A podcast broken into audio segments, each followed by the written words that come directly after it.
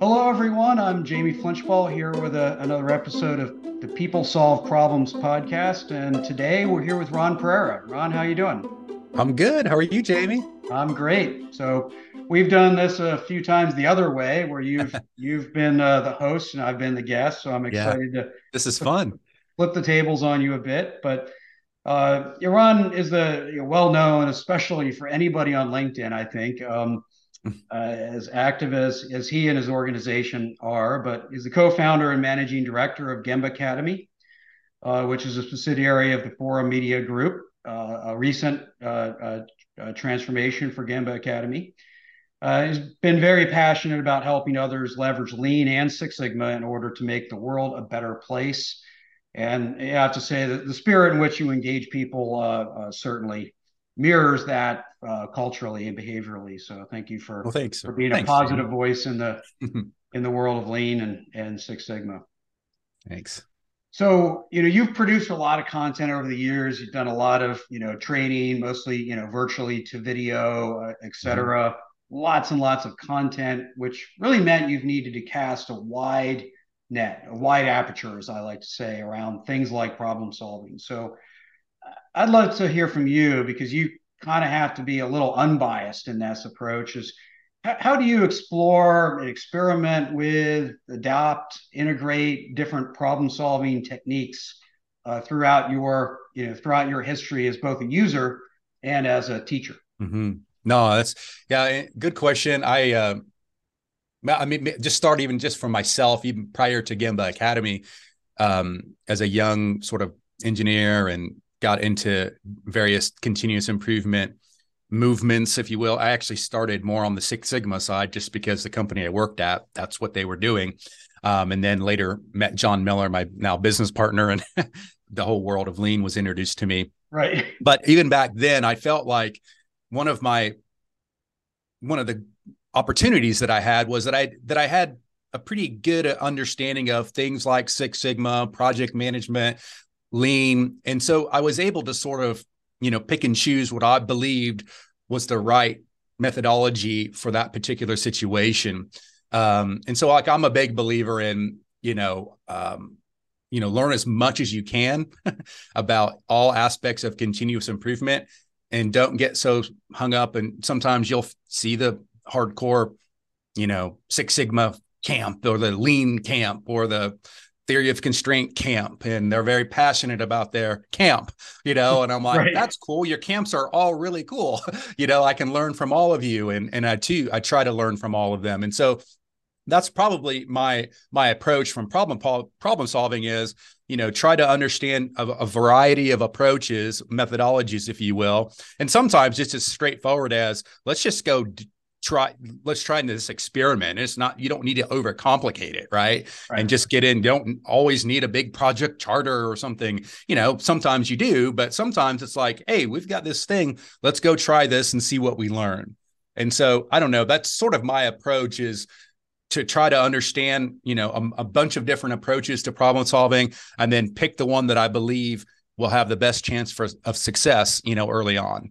Um, and then then experiment and learn you know? That's what it's all about experiment and learn experiment and learn. And don't don't ha- don't have that mindset of like don't be so sure as they say within our you know lean community sometimes. Like don't be so sure you right. think you know what the answer is. Like it's okay to have a hypothesis but let's test that. Yeah. yeah.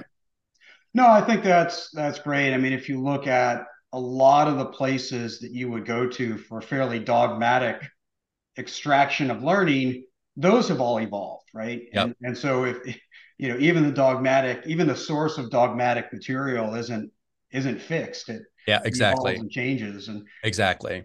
I, I think you've, you know, I, I've, I guess I've been able to watch you evolve in your your thinking, not all the way back to that history, um, but but you know, as you continue to create new content and evolve the content of Gemba Academy, um, and I think I do enjoy how you you do take a wide aperture approach. I I try to do that as well. I'm probably not as good as you at at sort of I don't say mentally cataloging, you know, the source material, right? What was the original intent? I kind of grab things, integrate them, and then forget where they came from.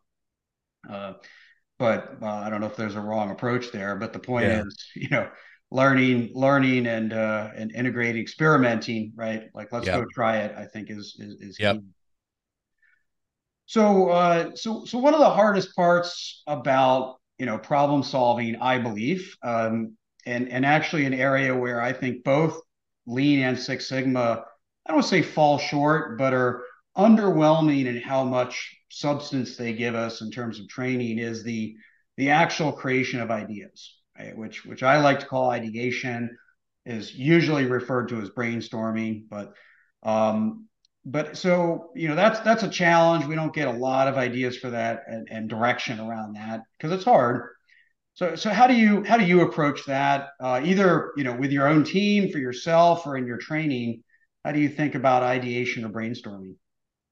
So my my two uh, colleagues that uh, John Miller and Kevin Meyer, so the three of us co-founded Gemba Academy uh, back in 2009, and so we're still the the management leadership team of of the company present day, and uh, we've got a really interesting way. I think maybe Kevin probably gets credit for this. I don't know, um, but we it's not very sophisticated, so I'm not going to blow anybody away with oh my gosh, that's what they do.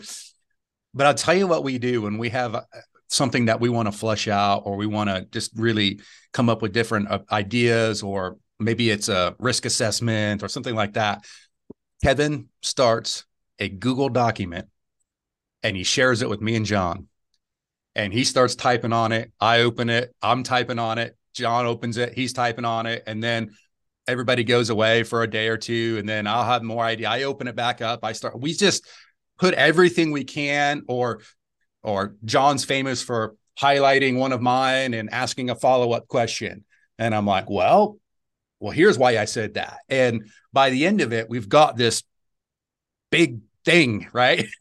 and that we then Kevin does a great job of sort of distilling it down then into the sort of the key points or the main points. But I'm telling you, we have come up with so many great ideas and and solve some actual some real operational problems and and you know just various things with just that it's just all about collaborating and having a a way whether you're in a room with post-it notes and you know we've all done that as well that's also beautiful you know but just having a way for everyone's voice to be heard. And you know some people have more powerful personalities than others. And so that's the challenge of you know verbal only because mm-hmm. a big mouth like me, I won't shut up, you know, and you know, John might be more quiet, but he's got way better ideas than I do, more than likely, you know. So we need to find a way for someone who might not be as outspoken to have that voice. So that's that's sort of our approach is that we just find we're not together, we're all in different states. So you know, finding a, a, a digital platform like Google Drive or something like that that works for us. But that's my my I that's how I go about it and how we go about it. Now we've got some other classical ways. Like I am a big believer in get a piece of flip chart paper and just start writing, you know, and get ideas and start writing. Don't paraphrase. You know, that's the other thing. Do not paraphrase someone when they're when they say something, write what they said on the flip chart paper. And also flip the page, people. How many times do you see like, oh, we only got one piece of paper, so the guy's writing really small? No, no, no. Flip the page and keep going, right?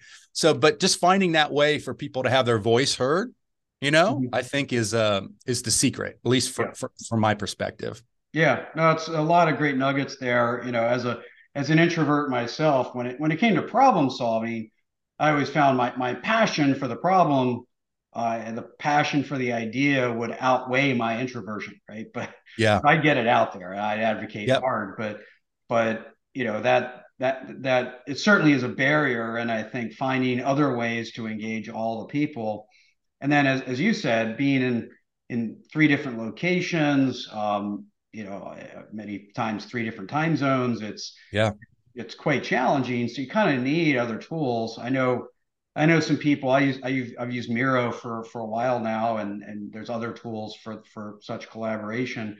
You know, they just as soon as there's a discussion that requires collaboration, they start a new Miro board, and then boom, we can use post-its, yeah. we can write stuff, we can dump documents, whatever we need to do, just free reign. So yeah, uh, so so that's that's pretty cool. So let let me um, let me ask a follow up because because I, I think this is an interesting dynamic, which is challenging for some people. Is the three of you as co as as the co-founders have have been together a long time. And so, how much do you rely on knowing how each other think, trusting each other, all of that to do that collaboration and that brainstorming? So, so what are the what are the ingredients that the three of you sort of already bring to the table before that Google Docs even op- opened? Yeah, wonderful question. I and I feel like we are lucky. You know, we just I believe in business. There's a lot to say for luck. right yeah. um you know we are we started this company in march of 2009 so if you want to open up the s&p 500 and go back to march of 2009 you'll see this like the bottom of the bear market kind of thing so timing you know we were lucky but i still also think we're very lucky that the three of us are so radically different mm-hmm. um you know um we're i mean we're different in many ways in just our personalities politically you know everything. We're all we're just wildly different. And i think that's been our greatest strength. And the way that we make it our strength is that we deeply respect one another. Mm-hmm. deeply. Like i know exactly where kevin and john land on pretty much any topic of this world and they know where I land. And so we respect each other. So that that's where it begins. Like even before you think about your professional skills and all that kind of stuff, um, just having a deep, deep respect for one another doesn't mean we agree, right. um, but we do we respect, right? So it starts there. But taking it a step further, we we all just right out of the gate all sort of um, understood, even without saying it what our strengths were. Like i was the guy on all the videos in the beginning. I'm not in really very many of them anymore but um but but in the beginning i i didn't care. I'd do it. I, I did a lot of training and i didn't mind doing it. I liked training. Um, and so I was the person on video. Kevin's always been sort of our financial wizard, CFO kind of guy. Kevin's or uh, John's always been super smart on content and all the rest of it, and so we all sort of found our our niches. Um, um, but then as it relates to sort of like how we deal with problems, we we I think we tap all of our our strengths individually as we're going through a particular problem. So there might be something that's more financially motivated, if you will. And like I know enough to be dangerous on the financials, but you know, Kevin's our our guy, right? And so so sometimes your skill set and your knowledge stack, if you will, is going to dictate who sort of takes the lead on that. Right. Um, you know, I'm pretty decent with people and that sort of thing. And so that's why I'm kind of the managing director now. So like from a organizational perspective, like I'm kind of running the company. I mean, technically John and Kevin report to me as weird as that is, right. you know, um, but but again, it's all about respect and it's all about collaboration. Um, and you know, just doing what's best for the company and taking any sort of selfish motivation or pride or ego and just sort of laying that on the ground and saying no no no no there's no place for pride. There's no place for ego. It's for our company. And so what's the best best use of our individual talents for this company? Does that make sense? Oh absolutely. Yeah and as you're talking through that i'm reflecting on my my time uh, as, as co-founder with Andy Carlino, and you know we we started off actually very different, and and that that made us very strong. What, what I found is we spent so much time together. We we probably were very similar by the time we were done.